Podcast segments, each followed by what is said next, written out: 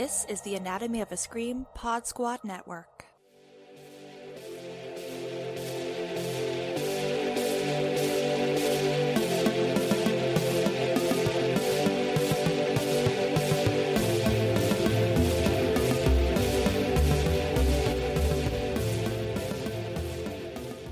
Hello, and welcome to Bodies of Horror, the podcast where we look at all of our favorite horror films from the classic, the camp, to the cringe through the lens of disability. I'm your host, Nicole, and I am thrilled to have you here. So, what is on the examination table for this episode? 2019's Brightburn, a kind of retelling of the Superman origin story directed by David Yarovesky, produced in part by James Gunn, and written by James's brother Brian and his cousin Mark. I mention James's connection to the film because Yarovesky, who had directed only one feature film at this point, had worked with both James and his brother Sean on previous projects. James and David had worked together on a TV show called Team Unicorn in 2013, and David uh, directing an episode that James was in. And uh, David directed a short video for Guardians of the Galaxy Volume 2 in 2017 when that film was released. Sean was in David's uh, previous film, The Hive.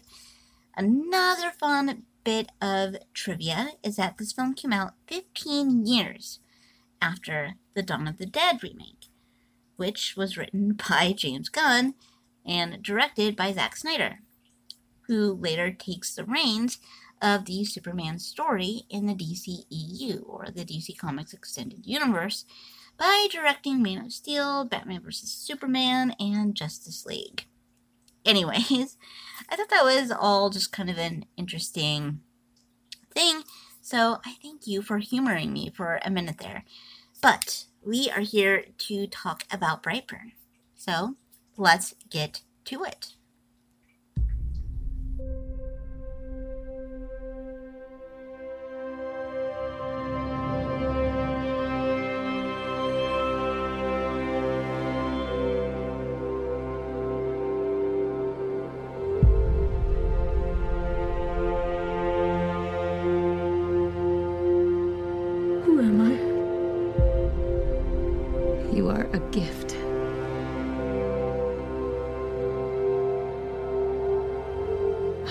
Been difficult for you lately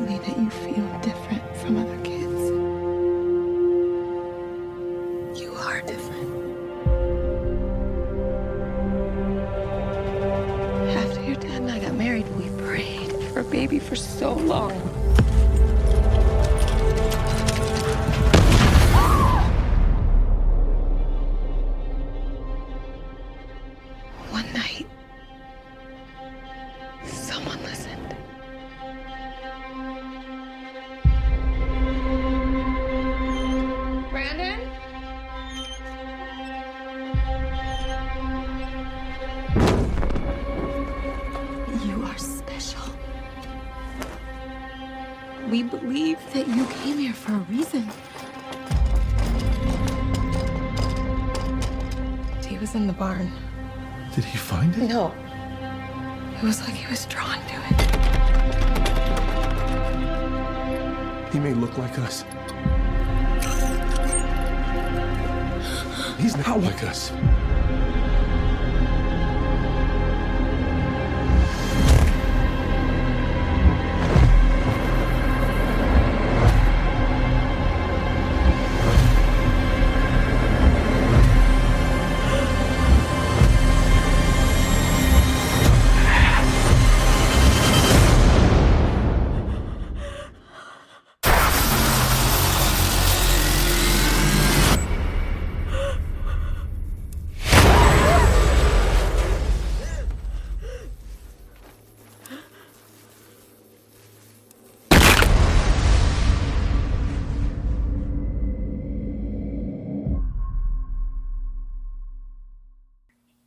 So here's our plot breakdown. In 2006, a spaceship crashes in Brightburn, Kansas, specifically near the property of Tori and Kyle Breyer. The Breyers, who are unable to conceive a child, look inside to find an infant. The couple adopts the child and names him Brandon. They hide the spaceship in their barn to conceal the truth from him. Twelve years later, in 2018, the ship begins transmitting an alien message, causing Brandon to sleepwalk to the barn. He tries to open the cellar, but Tori intervenes. Brandon begins to exhibit superhuman powers and slowly becomes more aggressive. One day, during a trust exercise in PE, Brandon falls towards a girl in his class named Caitlin Connor. She lets him drop to the ground and accuses him of being a pervert, having previously seen him in her room at night. Frustrated by her accusation, Brandon crushes her hand. That night, Brandon sleepwalks once again to the ship and breaks into the barn where it is hidden, cutting his hand on the ship. Tori follows and sees him levitating, chanting the ship's message Take the world. Tori reveals the truth of his origin, and Brandon goes on a rampage, killing Erica Connor, Caitlin's mother, after Erica expressed displeasure towards him because he broke Caitlin's hand. Police find a series of wounds drawn on a window while investigating Erica's disappearance. The next day, Brandon kills his uncle Noah by lifting and dropping his vehicle. The following morning, Tori and Kyle inform Brandon of Noah's death, but Brandon shows no emotion or empathy, angering them both. Kyle accuses Brandon of murder and grabs him, and Brandon retaliates by violently shoving him. Kyle finds Brandon's blood stained shirt and shows it to Tori, but she refuses to believe it. Kyle takes Brandon on a father son hunting trip in the woods. Kyle attempts to shoot and kill Brandon with his hunting rifle, but the execution fails when a bullet bounces off the back of Brandon's head, causing Brandon to chase and kill him with heat vision. A sheriff arrives at the Breyers' house and asks to see Brandon. Tori tells the sheriff that Kyle and Brandon are not home, so he shows Tori the symbol found at the scene of Erica and Noah's deaths. Tori finds Brandon's notebook with drawings of his murders and his message to take the world and begins to believe Kyle. She tries calling Kyle, but Brandon answers and implies he is now coming for her. Brandon returns and begins destroying the house, easily killing all cops who come to the rescue. Remembering that the ship can injure Brand, uh, Brandon, Tori turns the bar returns to the barn and discovers Erica's eviscerated body. As Brandon pursues her, Tori tries to tell him about how much she loves him. She tries to stab him with a piece of the ship, but Brandon sees it coming and avoids it. In retaliation, Brandon flies Tori miles into the sky above the clouds and drops her 35,000 feet to her death, just as he sees an airplane approaching. The next day, the airplane is revealed to have mysteriously crashed into the farmhouse and the spaceship, Brandon's only known weakness, presumably destroyed, with the news reporting that everyone on board was killed and that Brandon was the only survivor. During the credits, Brandon begins his worldwide attacks, which news reports cover. Brandon is also dubbed Brightburn by the media. A conspiracy theorist named Big T discusses the Brightburn incident and the existence of other superpowered beings, pleading with humanity to take action. All right, so to talk about Brightburn, we need to take a bit of a walk and establish the link between superhero or superhuman stories and disability.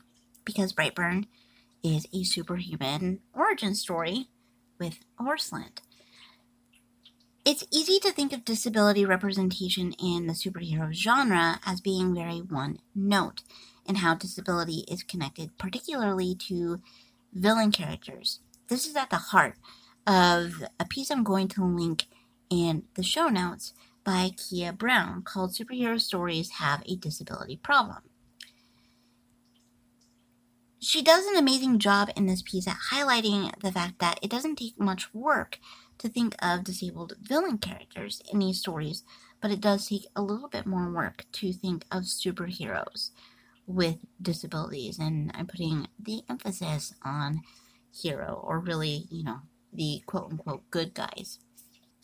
As I've pointed out before, I think in other episodes, it's not that disabled villains exist that is the issue, but that particularly in this kind of genre, they lean heavily on harmful stereotypes and tropes.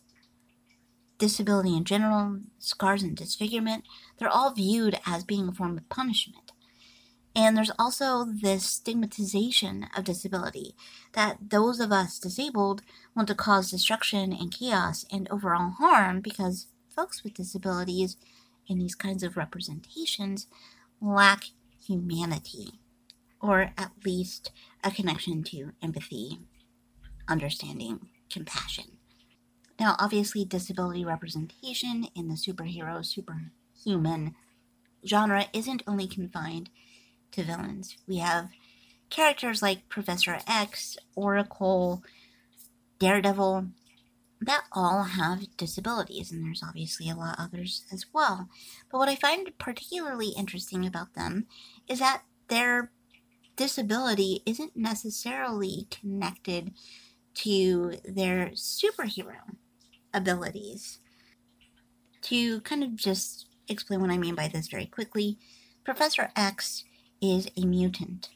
He has a very, very special skill and ability related to telepathy that has absolutely nothing to do with the fact that he is paralyzed and uses a wheelchair, completely unrelated. So that's really what I mean by that. But I think that there is an aspect of representation that isn't often spotlighted, which will finally, I think, it is back to Superman and Brightburn. So, Superman's powers are connected with him being, well, you know, an alien. I think going back to the isolation and othering that can come with being disabled. These apply to Brandon and Brightburn. Like Superman, Brandon is an alien baby found by well meaning rural Kansians and raised to be one of them. Tori specifically points out that she realized Brandon never bled as a child. No bloody noses, cuts, or scrapes that bled. Nothing. And it's only when Brandon gets cut for the first time that she tells him about how he was found. The couple of times we see Brandon go to the barn, he seems genuinely distressed and unaware of what's happening to him being disabled can mean our bodies are doing things that we're not prepared for. And it can be really unsettling and scary, specifically as a kid. What can make this a little easier to manage is having knowledge about your disability and how that new and exciting thing may be par for the course for you. Parents, guardians, healthcare providers that are appropriately educating kids about their disabilities early on are giving them the ability to navigate these situations a little easier and safer. Disabled or not, medical emergencies happen, and the more info you're equipped with, the better. I find myself relating to Brandon a lot more than I should be comfortable admitting, particularly in these early scenes. We both grew up in the rural Midwest, and we're very different from our family and friends around us. I can kind of understand Brandon's frustration and anger. Although the film kind of posits that all of this is new to Brandon, there's, I think, a couple of things that are really important to point out here. We don't really know anything about Brandon growing up. We get little montage of home video clips of what appears to be a average kind of normally developing baby uh, and young child. But as i mentioned before tori points out that brandon never bled as a kid and i think had any kind of injury which would be incredibly rare. I point this out only because this leads me to believe that possibly there were other aspects of Brandon's development that were different, but either went completely unnoticed by Kyle and Tori or were ignored, purposely ignored by Kyle and Tori. I want to talk more about Brandon being different because this is something that's emphasized in a very early classroom scene. Brandon isn't really paying attention in class, but gets called on to answer a question. He answers in his very detailed way.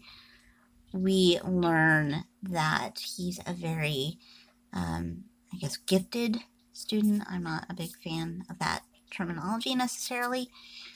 When out for his birthday, his aunt, Merilee, who's a counselor at the school that he goes to, talks about how well he's been doing. So he's singled out and bullied for being, you know, the quote unquote smart kid, but also just for being different. He doesn't really have friends, he doesn't really seem to engage with the students in what would be identified as a typical way. He sketches, he kind of keeps to himself. So again, really driving home the fact that Brandon is different. Something that I think being a person with a disability that was really clear for me when I was in school. So I think that this serves as a perfect segue to talk about kind of the final point I want to drive home as to why I think this is such an interesting film to discuss from a disability perspective and really why I wanted to do an episode on it. And so we need to dig into a couple of these Caitlin and Erica scenes. So in the scene that I just talked about in the classroom, Caitlin is a classmate of Brandon's. And as the other kids in the class are kind of taunting him for knowing the answer of the question, and they're shut down by the teacher, Caitlin, who's sitting in front of him, turns around and says, Hey, pay them no mind. The smart people always kind of end up on top. And that kind of ends the scene. A couple of scenes later, when Tori and Kyle and Brandon are on a camping trip, he sneaks away to fly into Caitlin's bedroom. He plays some music on her laptop. He kind of hides behind her curtain and then goes away once she gets up, turns on the light, and the mom comes into the room. Caitlin tells Erica, her mom, that, you know, Brandon had snuck into the window, or at least it looked like him, and she's really creeped out. So we fast forward another couple of scenes, and we're back at school, and we're in the PE class playing kind of a trust game. I think it's called Wind in the Willows. And it's about, you know, being able to trust your classmates or those around you in situations that they're not going to let, you know, certain things happen. I think this is kind of a strange game to play with kids of a certain age. Um, but that's beside the point. So Brandon has kind of taken a liking to Caitlin, and Caitlin is creeped out because she saw him in her bedroom and doesn't really want anything to do with them. He goes to do kind of a trust fall with Caitlin. She lets him drop. And when the teacher tells her to help him up, he crushes her hand. There's a couple of different things going on in the scene that I find really interesting again, we're getting the idea that Brandon is different. And now the one person that kind of said, hey, it's cool, you know, you're so cool, has turned on him. And I think this is kind of ratcheted up uh, some feelings of animosity and fear and isolation that I mentioned earlier. This is also an interesting point in kind of Brandon's trajectory of understanding his powers. He's come to understand that he has a certain strength, that he has certain abilities. He's really kind of been honing in on these. And so he purposely crushes Caitlin's hand. Now, I say purposely with that tone because I think this is also kind of going in on something I've talked about in a previous episode this idea of. There's a terminology for it, and it's it's not coming to mind, but it's this idea of like the gentle giant. It's a character that causes harm unintentionally because they don't necessarily know their own strength. This obviously has a connection to disability, which I've talked about before. But we see this in superhero or superhuman stories when a character loses kind of focus or control of their superpowers. And I think there's a little bit of that at play here.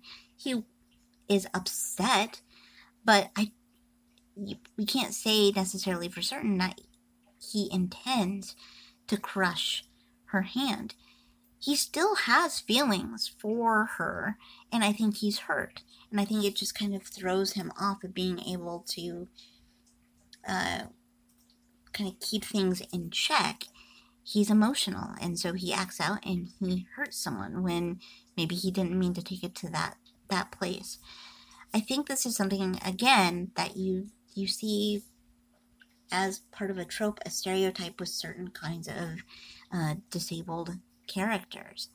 And it's that, you know, individuals with disabilities lack control, restraints, uh, those types of things. And I see this, you know, very symbiotic with the idea of a superhero losing the ability to rein in their power or their ability in kind of a, a heated emotional moment. Now, here's where things get a little bit complicated because the result of Brandon's actions is fear. And Brandon can see that the people around him that were insulting or taunting him are now afraid of him. In the superhuman genre, this is where we see the hero and the villain stories diverge. The villain prefers to have individuals fear him as opposed to endure the taunts and the ridicule of those around him and feeds off of that fear. The superhero path usually includes remorse, a shame for what they've done, and will even include them completely going off the grid to separate themselves from others so that it doesn't happen again. But I think what makes this scene really interesting and powerful to me from a disability perspective is that it speaks to an experience that I know I had as a kid and where kids were afraid of me, especially very at a very young age, were kind of fearful um, and didn't want to play, didn't want to be around me because I was different, and they kind of feared that difference. We, you know, it's kind of a mix uh, for kids where it's kind of a fear of what they don't know, the unknown of someone that's different from them, plus kind of the aversion of of that, and we want to single out and make fun of that kid that is different. And you see both things kind of at play in this.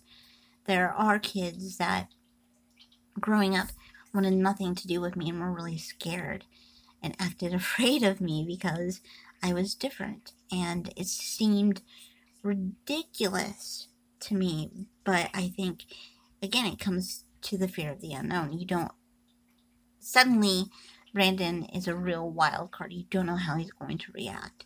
And I think that that's where a lot of that fear comes from. You know, especially with disability. Well, I don't know what this disability is. Um, she's weird. She's different. I don't want to be around her. Now, this gets us into the next scene where Brandon is being punished for what he's done. And his parents, uh, along with Erica, Caitlin's mom, are meeting with school officials and they're saying that Brandon is going to be suspended from school for a few days and he's going to need to have some sessions with the school counselor, his aunt. Obviously, Erica is really upset by what's happened to her daughter. She doesn't feel like this punishment is sufficient. And she does call out, you know, oh, so he's going to go to counseling with his aunt. So, you know, how, how, how effective is that going to be? And she does make this jab at Tori and Kyle for not being Brandon's biological parents. She says that they don't know what could be wrong with him, where because they don't know where he came from. The way that this scene plays out, especially in combination with the scene in the PE class, is so interesting. Like I said, I've I've been the kid that was bullied because I was different. And, you know, going back to my connection with Brandon, this was in a small rural school. These were kids that I had grown up with, that I had known for a really long time. You get that kind of sense that this is that kind of community. People live in this area uh, for, you know, a duration of their life. And so Brandon even emphasizes that later when he's in a counseling session with his aunt. He says, "My parents have always lived in this in this town." So these are people that are known in the community. They've known each other. They've grown up around each other, and um, you know that was kind of the community I grew up in.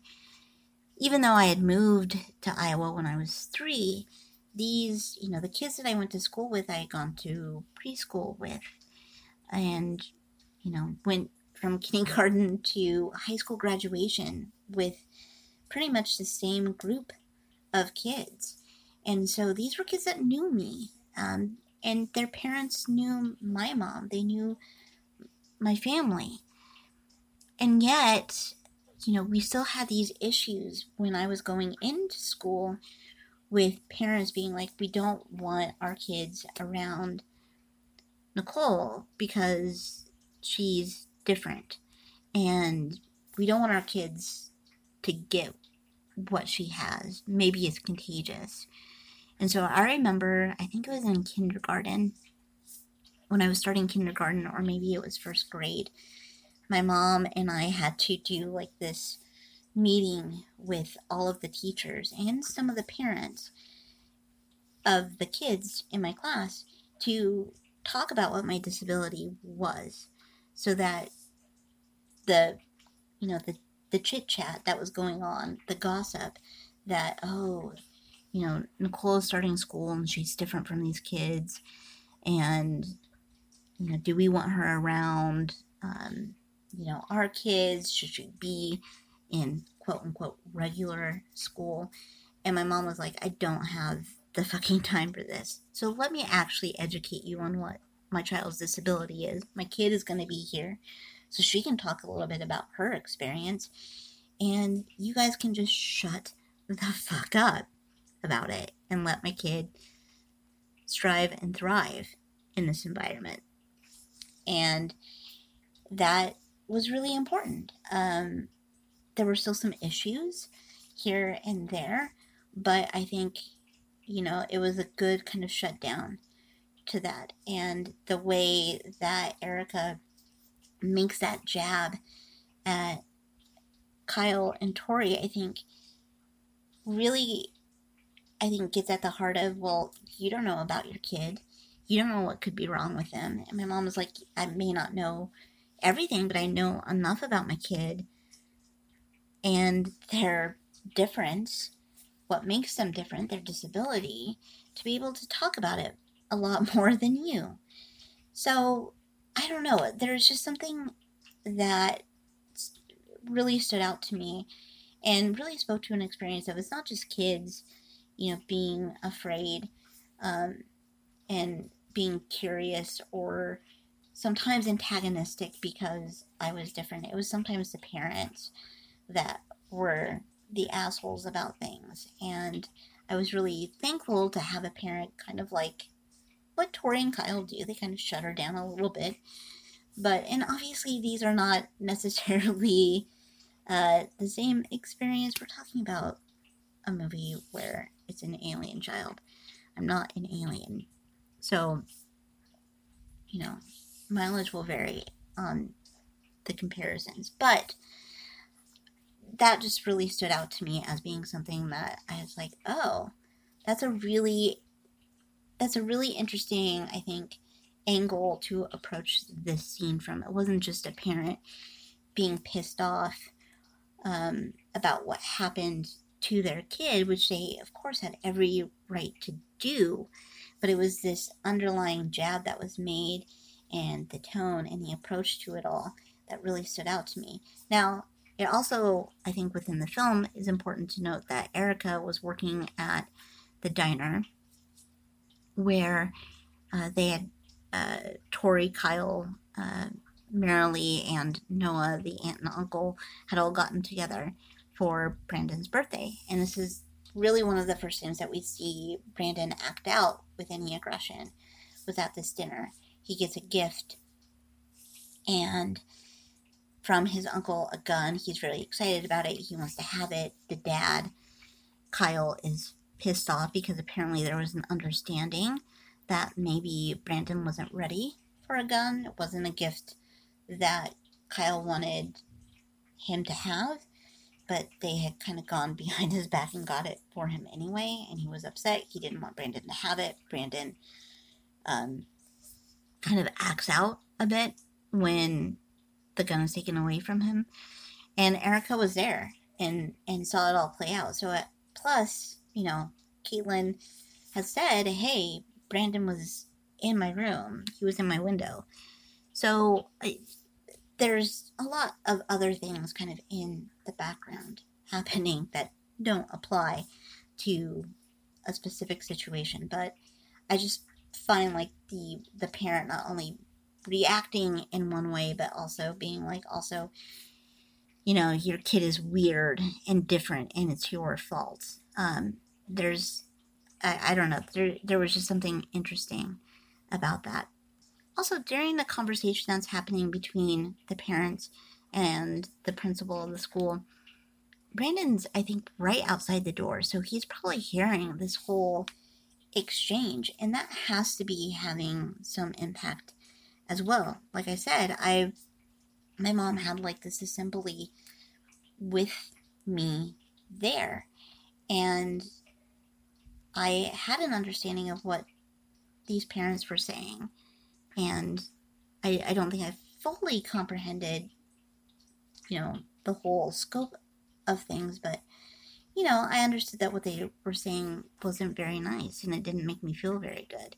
And so I found it really interesting when I was reading kind of the synopsis that, you know, it's uh, Brandon is acting out because he he he goes and kills Erica because she is wanting to keep Caitlin and Brandon apart, or at least that's kind of what Caitlin says when he goes back to Caitlin's room after he's, you know, crushed her hand and she's recovering. She's obviously still afraid of him. And, you know, she's like, My mom don't doesn't want me to be around you. And so he I think the film says, yeah. Um you know that's one of the the factors that go into Brandon turning around and killing Erica in a pretty fantastic scene.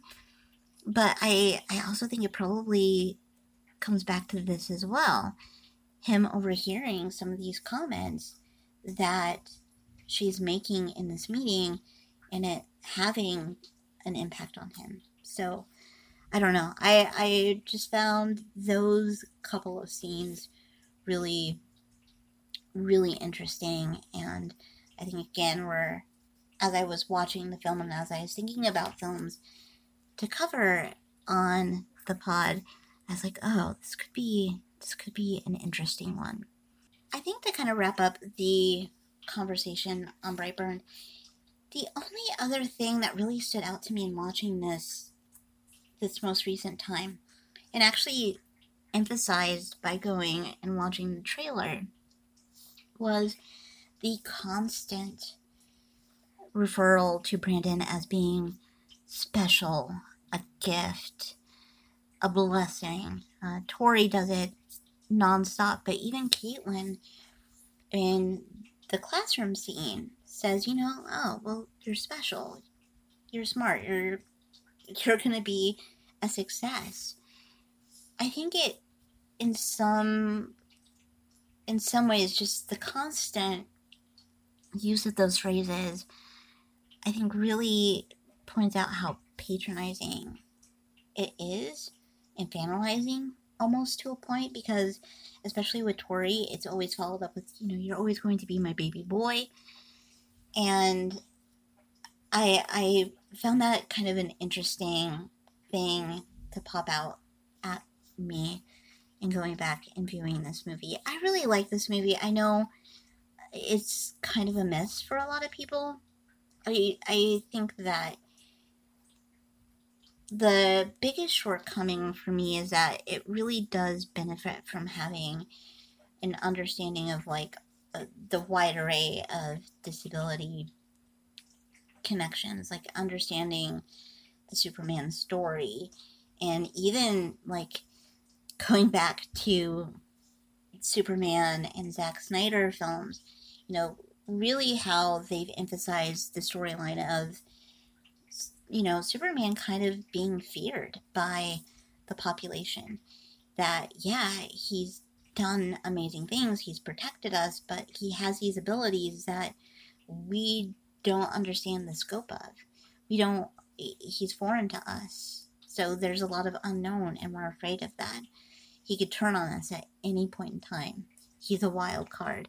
And so I, I just found all of those, you know, threads coming together, I think, in my brain really made this film uh, watch this most recent time really interesting. And so, yeah, I hope that you guys have kind of enjoyed this, I think, different but kind of fun episode looking at, I think, not only a specific film, but kind of a subgenre of a film, both kind of horror related and not, that I think has a lot of connections and uh, relevancy to disability.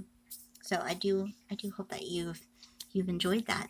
A huge thank you as always to the Anatomy of a Scream Pod Squad for giving Bodies of Horror its home. If you haven't subscribed to Anatomy of a Scream uh, on whatever podcatcher you use, make sure you've done so.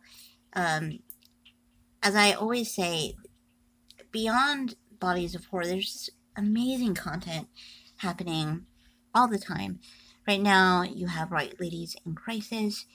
Uh, there's also a new series, Good for Her, which is examining some films that fall under this category of Good for Her films, which is interesting. I don't want to say anything more about it because I think it really you you get a lot of value just by kind of digging in to the episodes and really exploring how other people interpret the idea of a good for her film and what it means to different people. I really loved that series.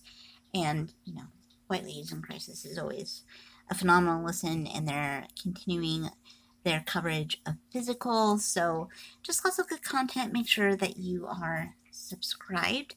If you want to reach out to me, I love that you can shoot me an email at bodiesofhorror at gmail.com. I am back on my Twitter game. I am only been on Twitter for, I don't know, uh, like three weeks, four weeks, and I'm already super stressed out about it. Um, but you can follow me and some of my randomness at Bodies of Horror. Um, so yeah, I'm I'm on Twitter. We'll see how long this go lasts, but yeah, make sure to follow me there, and of course, uh, you know, all the links will be in the show notes as well as the link to follow Anatomy of a Scream on Twitter. So, as always, thank you so much for listening, and until next time.